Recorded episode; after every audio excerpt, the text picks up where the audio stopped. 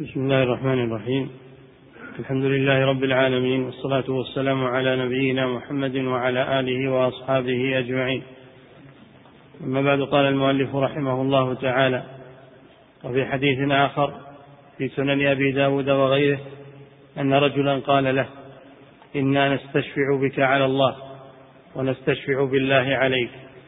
فسبح رسول الله صلى الله عليه وسلم حتى رؤي ذلك في وجوه أصحابه.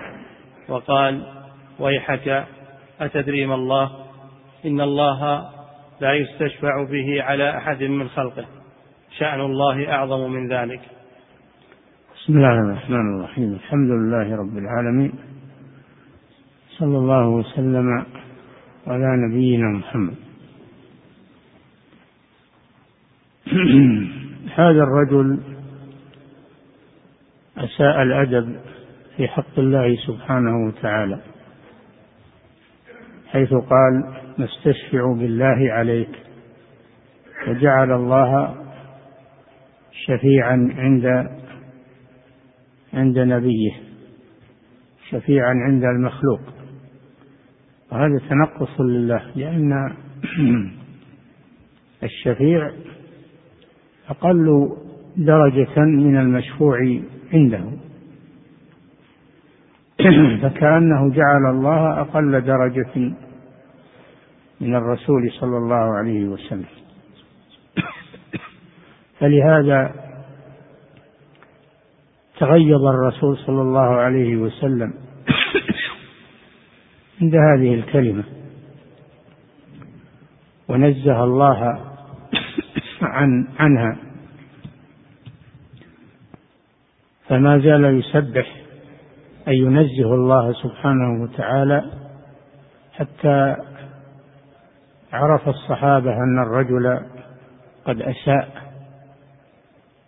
وأن الرسول صلى الله عليه وسلم قد تأثر تغيرت وجوههم لأنهم لا يريدون الرسول صلى الله عليه وسلم يتكدر من شيء.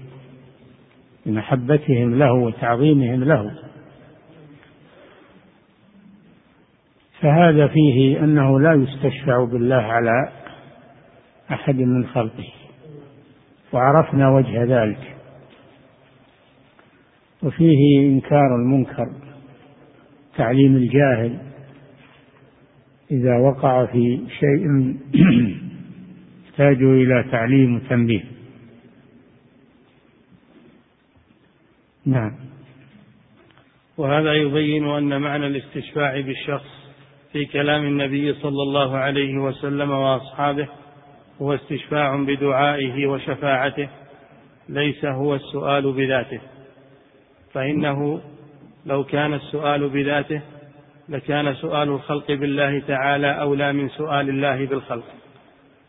ولكن لما كان معناه هو الأول أنكر النبي صلى الله عليه وسلم قوله نستشفع بالله عليك ولم ينكر, ولم ينكر قوله نستشفع بك على الله لأن الشفيع يسأل المشفوع إليه أن يقضي حاجة الطالب. والله تعالى فهذا الرجل جاء بكلمتين إحداهما حق أقره الرسول صلى الله عليه وسلم عليه وهي قوله نستشفع بك على الله. فإن الرسول صلى الله عليه وسلم يشفع عند الله. والكلمة الثانية باطلة وهي استشفاع الاستشفاع بالله عند الرسول صلى الله عليه وسلم. فالله لا يستشفع به عند أحد من خلقه. وهذا هو الذي أنكره النبي صلى الله عليه وسلم. نعم. أنكر النبي صلى الله عليه وسلم قوله نستشفع بالله عليك ولم ينكر قوله نستشفع بك على الله لأن الشفيع يسأل المشفوع إليه أن يقضي حاجة الطالب. والله تعالى لا يسأل أحدا من عباده أن يقضي حوائج خلقه. نعم. الله لا يسأل في أن يتوسط عند أحد من خلقه في قضاء حاجة المخلوق. وإنما العكس هو الصحيح أنه يستشفع بالمخلوق عند الله جل وعلا في قضاء حاجة العبد. لأن هذا فيه افتقار إلى الله فيه لأن هذا فيه افتقارا إلى الله سبحانه وتعالى. وفيه دعاء لله وفيه نفع للمخلوق. فهذا حق ولكن العكس باطل وتنقص لله جل وعلا وهو الاستشفاع بالله عند أحد من خلقه. نعم. الله تعالى لا يسأل لا يسأل أحدا لا يسأل أحدا من عباده أن يقضي حوائج خلقه. وإن كان بعض الشعراء ذكر استشفاعه. الله. والله تعالى لا يسأل. لا يسأل. لا لا يسأل. نعم. الله تعالى لا يسأل أحدا من عباده. لا يسأل. لا يسأل لا يسأل أحدا من عباده أن يقضي حوائج خلقه. وإن كان بعض الشعراء ذكر استشفاعه بالله الله جل وعلا لا يسأل أحدا من عباده أن يقضي حاجة أحد من خلقه لأن السائل أقل من المسؤول. فإذا قال طلب من الله أن يشفع عند عبد من عباده فهذا فيه تنقص لله سبحانه وتعالى. نعم. وإن كان بعض الشعراء ذكر استشفاعه بالله تعالى في مثل قوله شفيعي إليك الله لا رب غيره وليس إلى رد الشفيع سبيل. وكذلك شفيعي إلى إليك الله لا رب غيره. هذا من جنس قول قول السائل للرسول نستشفع بالله عليك؟ فهو جعل الله شفيعا إلى المخلوق. وليس إلى رد الشفيع سبيل أي أن المشفوع عنده يقضي حاجة المشفوع فيه ولا يرده. نعم. وإن كان بعض الشعراء ذكر استشفاعه بالله تعالى في مثل قوله شفيعي إليك الله لا رب غيره وليس إلى رد الشفيع سبيل وكذلك بعض الاتحادية ذكر أنه استشفع بالله سبحانه إلى النبي صلى الله عليه وسلم وكلاهما خطأ وضلال. الاتحادية أهل وحدة الوجود لأن عندهم الكون كله سواء ما في فرق. ليس هناك خالق ومخلوق فيسوون الله بخلقه ويجعلونه فردا من الكون. الخلق تعالى الله عما يقولون. ولا يعظمون الله جل وعلا ويقدرونه حق قدره بل يجعلونه كسائر الكائنات كسائر الكائنات هو فرد من أفرادها مساويا لها. هذا معنى الاتحاد أنه لا فرق بين الله وبين الخلق. الكون كله هو الله. تعالى الله عما يقولون كما سبق هذا في كتاب الفرقان. نعم. بل هو سبحانه المسؤول المدعو الذي يسأله كل من في السماوات والأرض ولكن هو تبارك وتعالى يأمر عباده فيطيعونه وكل من وجبت طاعته من المخلوقين. الله سبحانه وتعالى هو المسؤول. وحده. يسأله من في السماوات والأرض كل يوم هو في شأن. جميع من في السماوات والأرض كلهم يسألون الله ويفتقرون إلى الله. وأما الله جل وعلا فإنه غني عن خلقه. لا يحتاج إليهم. نعم. بل هو سبحانه المسؤول المدعو الذي يسأله كل من في السماوات والأرض ولكن هو تبارك وتعالى يأمر عباده فيطيعونه. وكل من وجبت طاعته من المخلوقين فإنما وجبت لأن ذلك طاعة لله تعالى. نعم. فالله هو المسؤول وحده. المخلوق إنما هو سبب من الأسباب.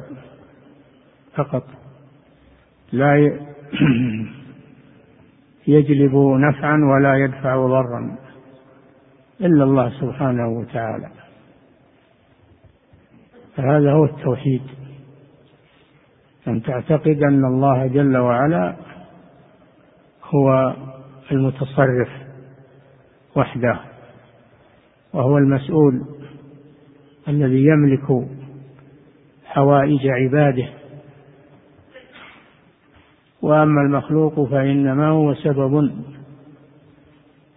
قد يقدره الله على الشيء وقد لا يقدره الله عليه فهو راجع إلى الله سبحانه وتعالى. هذا الذي يجب أن يفهم وأن يتوجه إلى الله جل وعلا ولا يتوجه إلى غيره لا يتوجه إلى المخلوقين. فيما لا يقدرون عليه ولا يملكونه. إنما يتوجه إلى الله سبحانه له لا شريك له. نعم. وكل من وجبت طاعته من المخلوق. كل من وجبت طاعته من المخلوق فإنه لا يطاع لذاته. لا يطاع لذاته ما يطاع لأحد لذاته إلا الله جل وعلا. المخلوق فإنه لا يطاع إلا إذا أطاع الله. قال الله جل وعلا من يطع الرسول فقد أطاع الله. الرسول هو رسول. فطاعة الرسول طاعة للمرسل وهو الله سبحانه وتعالى. وكل من أمر بطاعة الله وجبت طاعته امتثالا لطاعة الله.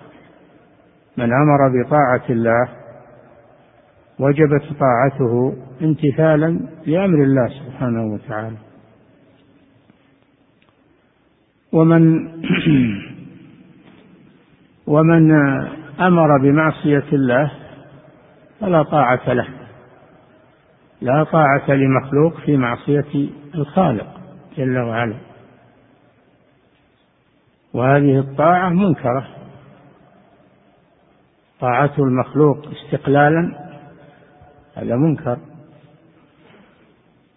ولهذا قال صلى الله عليه وسلم إنما الطاعة المعروف فطاعة غير الله في معصية الله منكر. فالطاعه المطلقة إنما هي لله ولرسوله لأنه مبلغ عن الله سبحانه وتعالى. من يطع الرسول فقد أطاع الله. وكذلك سائر الناس. من أمر بطاعة الله يطاع. ومن أمر بمعصية الله لا يطاع. ولهذا قال العلماء في قوله تعالى يا أيها الذين آمنوا أطيعوا الله وأطيعوا الرسول وأولي الأمر منكم. كرر الطاعة مع الرسول صلى الله عليه وسلم. أطيعوا الله وأطيعوا الرسول. الرسول يطاع استقلالا لأنه لا يأمر إلا بطاعة الله. أما أولي الأمر فلم يذكر فيهم وأطيعوا أولي الأمر. قال وأولي الأمر منكم. فطاعتهم مقيدة بطاعة الله ورسوله. فلا يطاعون مطلقا. وإنما يطاعون فيما يوافق طاعة الله ورسوله ولهذا لم يكرر الفعل معهم. لم يقل أطيعوا الله وأطيعوا الرسول وأطيعوا أولي الأمر منكم. فطاعته أولي الأمر تابعة طاعة الله ورسوله. فإن أمروا بطاعة الله ورسوله أطيعوا.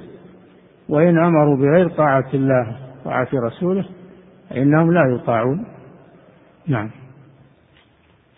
وكل من وجبت طاعته من المخلوقين فإنما وجبت لأن ذلك طاعة طاعة لله تعالى. نعم. فالرسل يبلغون عن الله أمره فمن أطاعهم فقد أطاع الله ومن بايعهم فقد بايع الله.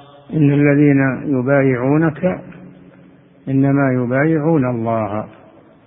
مثل قوله من يطع الرسول فقد أطاع الله فبيعة الرسول والعهد مع الرسول عهد مع الله سبحانه وتعالى.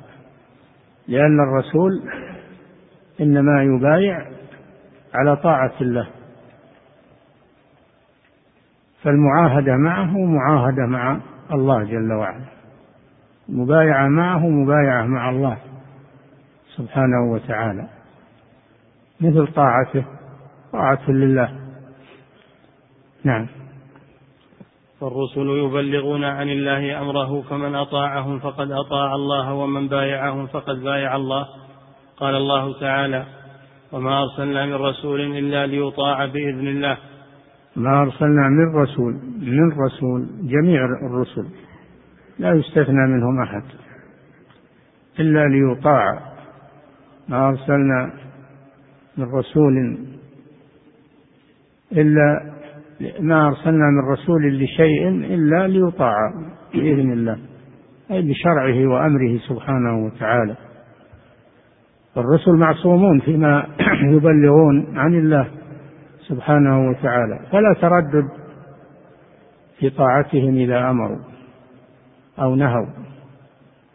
قال تعالى وما آتاكم الرسول فخذوه وما نهاكم عنه فانتهوا. وما كان لمؤمن ولا مؤمنة إذا قضى الله ورسوله أمرا أن يكون لهم الخيرة من أمرهم. من يعص الله ورسوله فقد ضل ضلالا مبينا. هذا في حق الأنبياء. فلا تردد في طاعتهم. أما غيرهم فإن أمروا بطاعة الله ورسوله وجبت طاعتهم وإن خالفوا أمر الله ورسوله فلا تجوز طاعتهم. أنهم ليسوا معصومين يخطئون أو يكون لهم هوى أو غير ذلك من الأغراض. نعم. قال الله تعالى وما أرسلنا من رسول إلا ليطاع بإذن الله. وقال تعالى من يطع الرسول فقد أطاع الله. نعم. وأولو الأمر من أهل العلم وأهل من يطع الرسول فقد أطاع الله. وما أرسلنا من رسول إلا ليطاع بإذن الله. إن, إن الذين يبايعونك إنما يبايعون الله. وما آتاكم الرسول فخذوه. وما نهاكم عنه فانتهوا. فلا تردد في طاعة الرسول صلى الله عليه وسلم. أبدا. وما كان لمؤمن ولا مؤمنة. إذا قضى الله ورسوله أمرا أن يكون لهم الخيرة من أمرهم. أمرهم واجب الطاعة لا تردد فيه. أو يقال نفكر فيه هل هو صلاح أو غير صلاح؟ لا يقال هذا. فأمر الله ورسوله صلاح على كل حال. لا إشكال فيه ولا تردد فيه ولا يحتاج إلى مشاورة. نعم. وأولو الأمر من أهل العلم وأهل الإمارة. إنما تجب طاعتهم إذا أمروا بطاعة الله ورسوله. وأولي الأمر منكم ما المراد بأولي الأمر؟ المراد بهم الأمراء والعلماء. كلهم أولو الأمر. فالعلماء من أولي الأمر لأنهم يعلمون ويفقهون ما يشرع وما لا يشرع وما يجوز وما لا يجوز. يعرفون أحكام الله وأحكام رسوله. فهم أولو الأمر في العلم. أولو الأمر في العلم. وكذلك أولو الأمر الأمراء لأنهم أولو الأمر في السياسة. أولو الأمر في هؤلاء أولو الأمر في العلم وهؤلاء أولو الأمر في السياسة والتنفيذ. السياسة والتنفيذ. فتجب طاعة الصنفين طاعة العلماء وطاعة الأمراء. وهذا يشمله قوله وأولي الأمر وأولي الأمر منكم أي من علمائكم وأمرائكم. نعم. وأولو الأمر من أهل العلم وأهل الإمارة إنما تجب طاعتهم إذا أمروا بطاعة الله ورسوله. نعم لأنهم ليسوا معصومين يمكن يخطئون. جائز عليهم الخطأ. الرسول لا يجوز عليه الخطأ فيما يبلغ عن الله. يمكن يكون لهم هوى أو رغبة. الرسول ليس كذلك ليس له هوى ولا رغبة لنفسه عليه الصلاة والسلام. فهذا الفرق بين طاعة الرسول وطاعة أولي الأمر من العلماء والأمراء. فالرسول يطاع مطلقا وأولو الأمر من العلماء والأمراء يطاعون فيما أطاعوا الله ورسوله فيه ولا يطاعون فيما خالفوا فيه. حتى ولو كان ذلك عن اجتهاد منهم أو عن تعمد ما دام خالفوا أمر الله ورسوله فإنهم لا يطاعون في ذلك. ولو كانوا مجتهدين ومخطئين. نعم. وقال صلى الله عليه وسلم في الحديث الصحيح على المرء المسلم السمع والطاعة في عسره ويسره ومنشطه ومكرهه ما لم يؤمر بمعصية الله فإذا أمر بمعصية الله فلا سمع ولا طاعة. على المرء المسلم السمع والطاعة. في منشطه ومكرهه فيما يرغب وفيما لا يعني فيما يوافق هواه وفيما لا يوافق هواه وفي عسره ويسره. ما هم من اللي يطيعون؟ إذا كان لهم طمع يطيعون. فإن أعطوا منها رضوا منهم من يلمزك في الصدقات فإن أعطوا منها رضوا وإن لم يعطوا منها إذا هم يسخطون. المؤمن يطيع في طاعة الله ورسوله ولو لم توافق هواه ورغبته لما في ذلك من المصلحة له عاجلا وآجلا. أما الذي لا يطيع إلا فيما يوافق هواه ورغبته وطمعه هذا منافق. نعم. ما لم يؤمر بمعصية الله فإذا أمر بمعصية الله فلا سمع ولا طاعة. وقال صلى الله لكن ليس معنى هذا أنه تخلع يد الطاعة من ولي الأمر إذا صدر منه خطأ ومعصية لكن لا يطاع في هذه المعصية وفي هذا الأمر. أما بقية الأمور التي ليس فيها مخالفة فإنه يطاع فيها ولا تنخلع بيعته أو طاعته. نعم. وقال صلى الله عليه وسلم لا طاعة لمخلوق في معصية الخالق. هذه عامة. لا طاعة لمخلوق كائنا من كان في معصية الخالق. فمن عدا الرسل فإنهم ليسوا معصومين يحصل منهم معاصي. فلا طاعة لهم في المعاصي.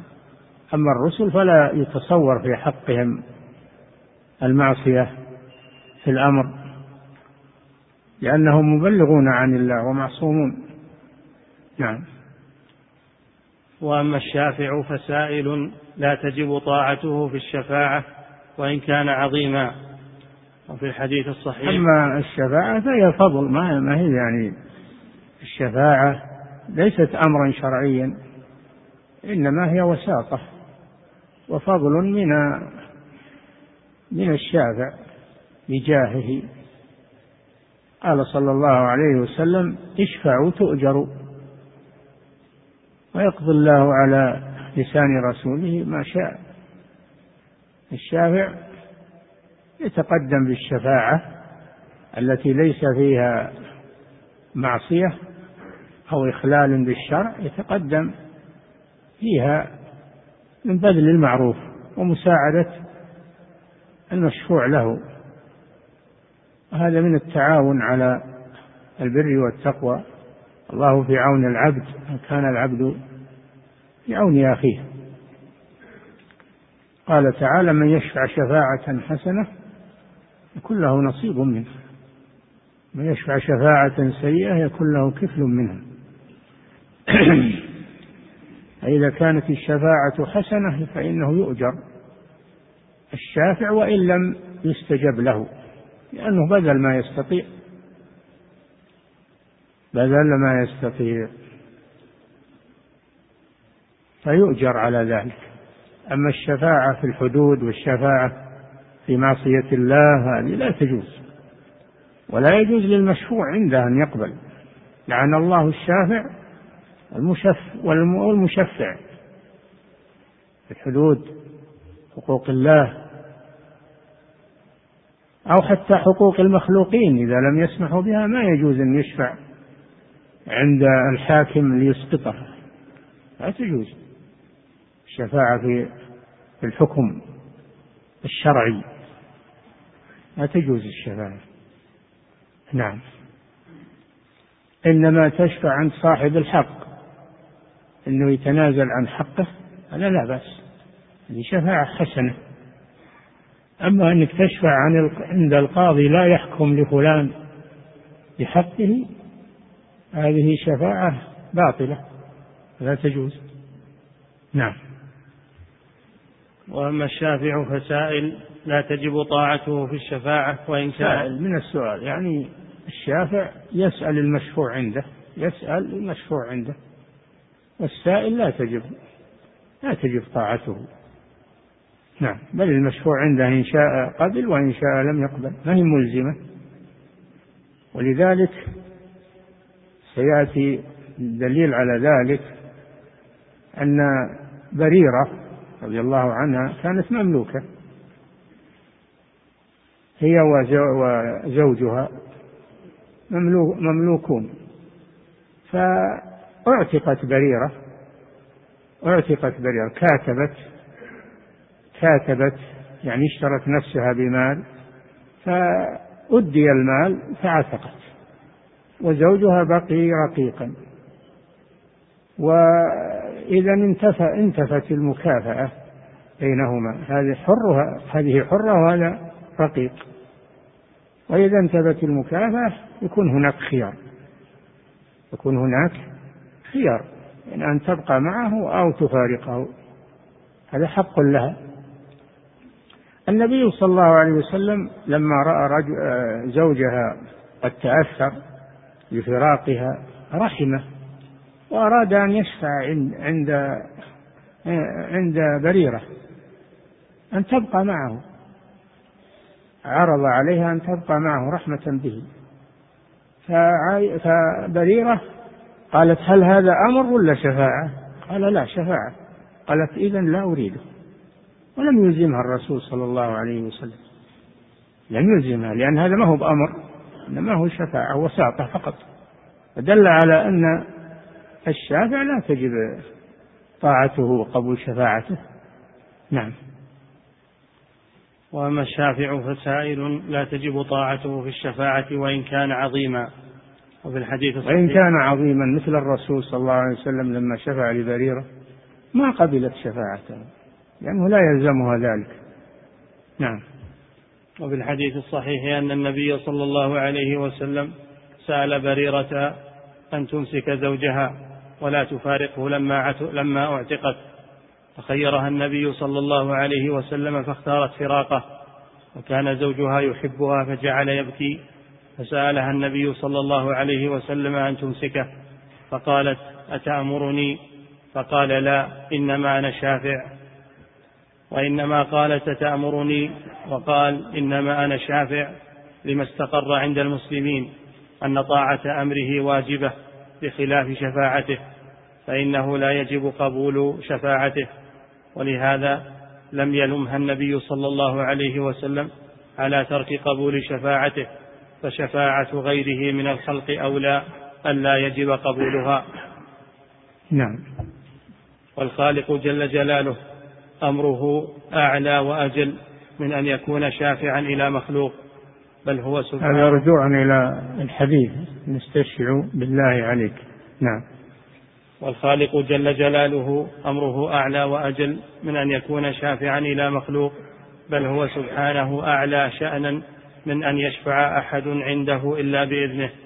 قال الله تعالى سبحانه وتعالى لعظمته لا يشفع أحد عنده إلا بإذنه. من ذا الذي يشفع عنده؟ أي لا أحد.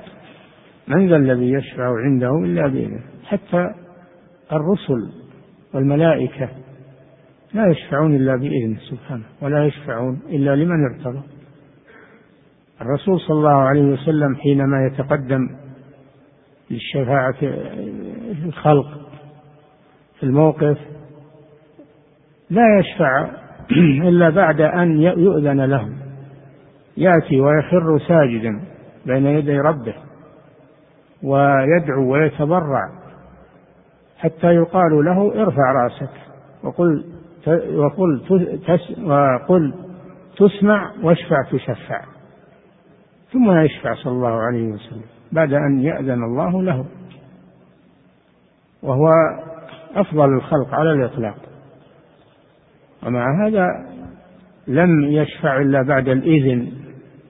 وهذا كما في قوله تعالى من ذا الذي أي لا أحد من ذا الذي يشفع عنده إلا بإذنه وذلك لعظمته سبحانه. أما المخلوق فإنه يشفع عنده ولو لم يأذن بل قد يكره أن أحد يشفع عنده لكن يشفعون عنده ولو لم يأذن ولو كان يكره. فهذا الفرق بين الخالق والمخلوق. نعم. بل هو سبحانه أعلى شأنا من أن يشفع أحد عنده إلا بإذنه. قال الله تعالى وقال اتخذ الرحمن ولدا. سبحانه بل عباد مكرمون. لا يسبقونه بالقول وهم بأمره يعملون. يعلم ما بين أيديهم وما خلفهم ولا يشفعون إلا لمن ارتضى. وهم من خشيته مشفقون. ومن يقل منهم إني إله من دونه فذلك نجزيه جهنم. كذلك نجزي الظالمين.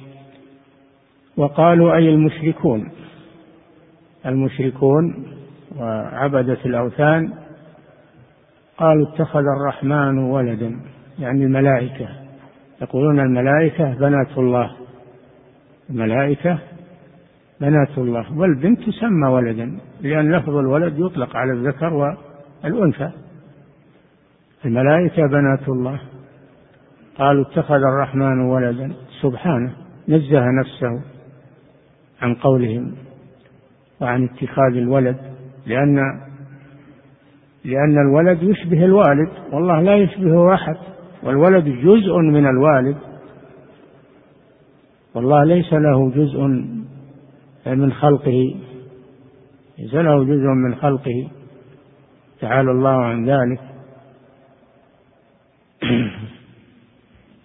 وجعلوا له جزءا يعني ولدا. لأن الولد جزء من الوالد. والله منزه عن ذلك. العباد مكرمون الملائكة يعني. اتخذ الرحمن ولدا سبحانه بل هم ليسوا ولدا لله وإنما هم عباد. عباد من عباد الله لكن الله أكرمهم. والله جل وعلا يتفضل على من شاء من خلقه. بل عباد مكرمون تأدبون مع الله لا يسبقونه بالقول. وهم بأمره يعملون. إذا أمرهم بادروا بالامتثال. ولا يقولون لله قل كذا أو يشيرون على الله يفعل كذا. لا. ما يستطيع أحد من الخلق ولا الملائكة. يا أيها الذين آمنوا لا تقدموا. بين يدي الله ورسوله. لا تقترح على الله. لا تقترح على الله أن يفعل كذا أو تشير أنه يفعل كذا. المخلوق يشار عليه ويناصح لكن الله جل وعلا ما ي... ما يقترح عليه شيء. لا يسبقونه بالقول وهم بأمره يعملون. إذا أمرهم الله بادروا بالتنفيذ. يعلم ما بين أيديهم. ولا وما خلفهم. لا يخفى عليه شيء من أمورهم. نافذ فيهم أمره ونافع ونافذ فيهم علمه سبحانه وتعالى. يعلم ما بين أيديهم وما خلفهم. ولا يشفعون هذا محل الشاهد. ولا يشفعون أي الملائكة إلا لمن ارتضى الله دينه وهو المؤمن. المؤمن العاصي الذي استحق دخول النار تشفع فيه الشفعاء من الملائكة والرسل والأولياء والصالحين. يشفعون له عند الله ألا يعذبه وأن يعفو عنه. ولا يشفعون إلا لمن ارتضى. والله لا يرضى ولا يقبل الشفاعة في الكفار. فما تنفعهم شفاعة الشافعين. ما للظالمين من حميم ولا شفيع يطاع. الكافر لا تنفعه الشفاعة ولا أحد يشفع فيه إنما الشفاعة في المؤمن العاصي. ولا يشفعون إلا لمن ارتضى. وهم من خشيته مشفقون خائفون وجلون من الله سبحانه وتعالى. فكيف يكونون ولدا لله تعالى الله عن ذلك؟ نعم. ودل الحديث المتقدم على أن الرسول صلى الله عليه وسلم يستشفع به إلى الله عز وجل. حديث المتقدم. إنا نستشفع بك على الله. هذا دليل والرسول لم ينكر هذا. فدل على أن الرسول تطلب منه الشفاعة عند الله سبحانه وتعالى وذلك في حال حياته. في حال حياته لا بعد موته. في حال حياته في الدنيا يطلبون منه الدعاء ويدعو لهم. في حال حياته بعد البعث يطلبون منه الشفاعة العظمى فيشفع. فهذا في حال الحياة. نعم. ودل الحديث المتقدم على أن الرسول صلى الله عليه وسلم يستشفع به إلى الله عز وجل. أن يطلب منه الشفاعة في الدنيا والآخرة. في الدنيا كما سمعتم وفي الآخرة. يطلبون منه الشفاعة. يطلب الخلائق منه الشفاعة لفصل القضاء. وتطلب منه الشفاعة في أصحاب الكبائر. نعم. فأما في الآخرة فيطلب منه الخلق الشفاعة في أن يقضي الله بينهم. نعم. وفي أن يدخلوا الجنة. ويطلب منه المؤمنون أن يشفع لهم عند الله بدخول الجنة لأنهم بعد الحساب لا يدخلون الجنة إلا بشفاعة. أول من يستفتح باب الجنة محمد صلى الله عليه وسلم وأول من يدخلها من الأمم أمته. نعم فهم لا يدخلونها إلا بشفاعة الرسول صلى الله عليه وسلم. نعم. وفي أن يدخلوا الجنة؟ ويشفع في أهل الكبائر من أمته. كذلك يشفع في أهل الكبائر الذين لم يخرجوا من الإيمان بكبائرهم يشفع لهم عند الله.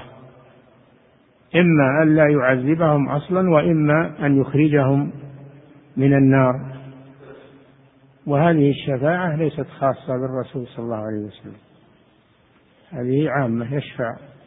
فيها الملائكة والأنبياء والصالحون. نعم.